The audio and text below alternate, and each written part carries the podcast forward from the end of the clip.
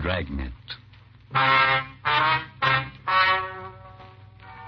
Ladies and gentlemen, the story you are about to hear is true. The names have been changed to protect the innocent.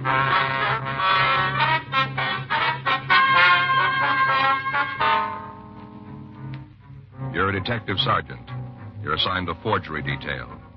For the past six weeks, a man has been passing phony payroll checks in your city.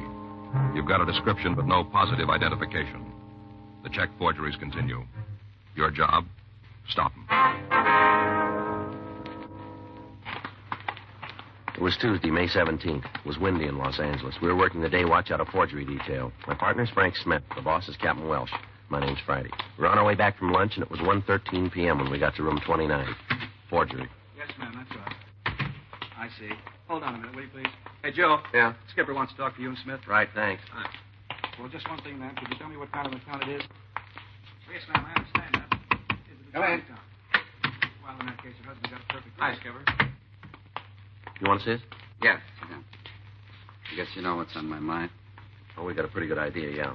Corner Pocket had me in this morning. Been getting beats from all over town. Factories raising cane because their employees can't cash legitimate payroll checks. Merchants scared to death of being stuck with a phony. Making any headway on this guy? Not much. Well, just where do we stand? Lay it out. Well, he passed another one last Tuesday, a tailor shop on South Jefferson. How many does that make? Well, 24 that we know of. All in the last six weeks? Give or take a couple of days. You sure they're from the same guy? Same MO, same description. A couple of times he had a woman with him. Said she was his wife. We sent out circulars on them both. Got any results? One or two leads. They didn't pan out. What about your informants? Nothing. They holding out? I don't think so. I don't think they know him. Captain Welch. Yeah. Yeah, they're here. Uh huh. I see. Okay, give me the address. Yeah. Yeah, I got it. Don't worry, I'll tell him. 24 bum checks, huh? That's right, Skipper. That's wrong. Huh? 25 now. On April 6th, we'd received the first report in this series of check forgeries. A grocery store on the corner of Oakwood and 3rd had cashed what appeared to be a payroll check from the Jeffers Carner Aircraft Company. It was marked payable to Russell J. Foreman. In our investigation, Frank and I had learned that the check was fictitious and that the company had never employed anybody by that name. We had also learned that bona fide Jeffers Carner checks were printed in a different manner and in a different color. During the next five weeks, we'd received additional reports of forged payroll checks supposedly issued by various Los Angeles manufacturers. In each case, the suspect had had what seemed to be good identification, either a driver's license or an employment ID card from the company named on the check. The suspect had never used the same name or the same plant twice, but descriptions given by victims had indicated that the forgeries were all the work of one man. On three occasions, he'd been accompanied by a woman who had been introduced as his wife. Victims had been unable to make an identification from our mug books. Descriptions of both suspects and their MO had been checked by the staff's office and had been sent to CII up in Sacramento. A local and an APB had been gotten out. The 25th victim was Alvin Driscoll, owner of a men's clothing store on South Maryland Avenue. Frank and I interviewed him at his shop. He told us that the forged check which he had cashed appeared to be from the Elderdale Oil Refinery. I come into the store, bought a couple of items, give me his payroll check to pay for. That's all there was to it. That was last Friday. Friday morning, along about 9.30 a.m., What was it he bought, Mr. Driscoll? sports shirts, that count over there, marked down to 298 Some of them was as high as $5 last year. They're real good buys, believe me. Yeah, medium. That, that was his size. Uh-huh. What else can you tell us about this man? How's that? What did he look like? Well, like I said, he takes a medium shirt. That'd make him oh, pretty average. Mm-hmm.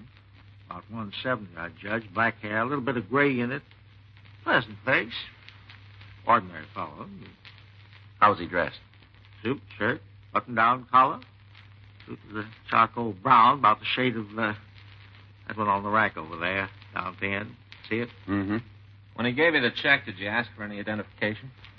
Well, I didn't have to ask. He just handed it over. He had a whole wallet full. Driver's license, union card, whole wallet full. Well, that may have been forged, too. Well, it looked genuine to me. Yes, sir. Wasn't any way of my knowing it was phony. I done just what I was supposed to. Everything. Make sure you get identification of your cash check. Mm-hmm. That's what the bank says. It's what you police fellas say too, isn't it? Yes, sir. Mm-hmm. Well, I'm still out a hundred dollars, ain't I? Looks that way, doesn't it? Mr. Driscoll, is there anything you can tell us about this man? Well, uh, No, no, nothing that comes to mind. Did he have a car? Do you know that? Yeah, I know. Well, did he? Brand new Ford convertible, you know, one of them two tone models. Probably wasn't even broke in yet, but that sure don't keep him from gunning it when he went barreling out of here. Are you certain about this? About what? Well, that he was driving a new Ford convertible. Well, I guess I know one when I see one. And considering buying a new Ford myself, not like that snazzy roadster he had, a, a sedan maybe. Had me a demonstration drive a couple of weeks ago. I see. Oh my! Now I'll probably have to make out with my old plunker another year, thanks to his bum check Well, sir, did you happen to notice the license number? on the convertible. Yes. Yes, I noticed it. Well, do you happen to know if it was a California player or an out of state? It's California. Do you remember the number? Now, what do you fellows think I am, anyway? You expect me to memorize a whole string of figures like that when I only seen them once? Huh, I ain't no quiz kid. Yes, sir. When you're my age, you can't keep every little thing in your head, you know. Yes, sir. Would it really make any difference if you was to have that license number? Well, yes, sir, it might.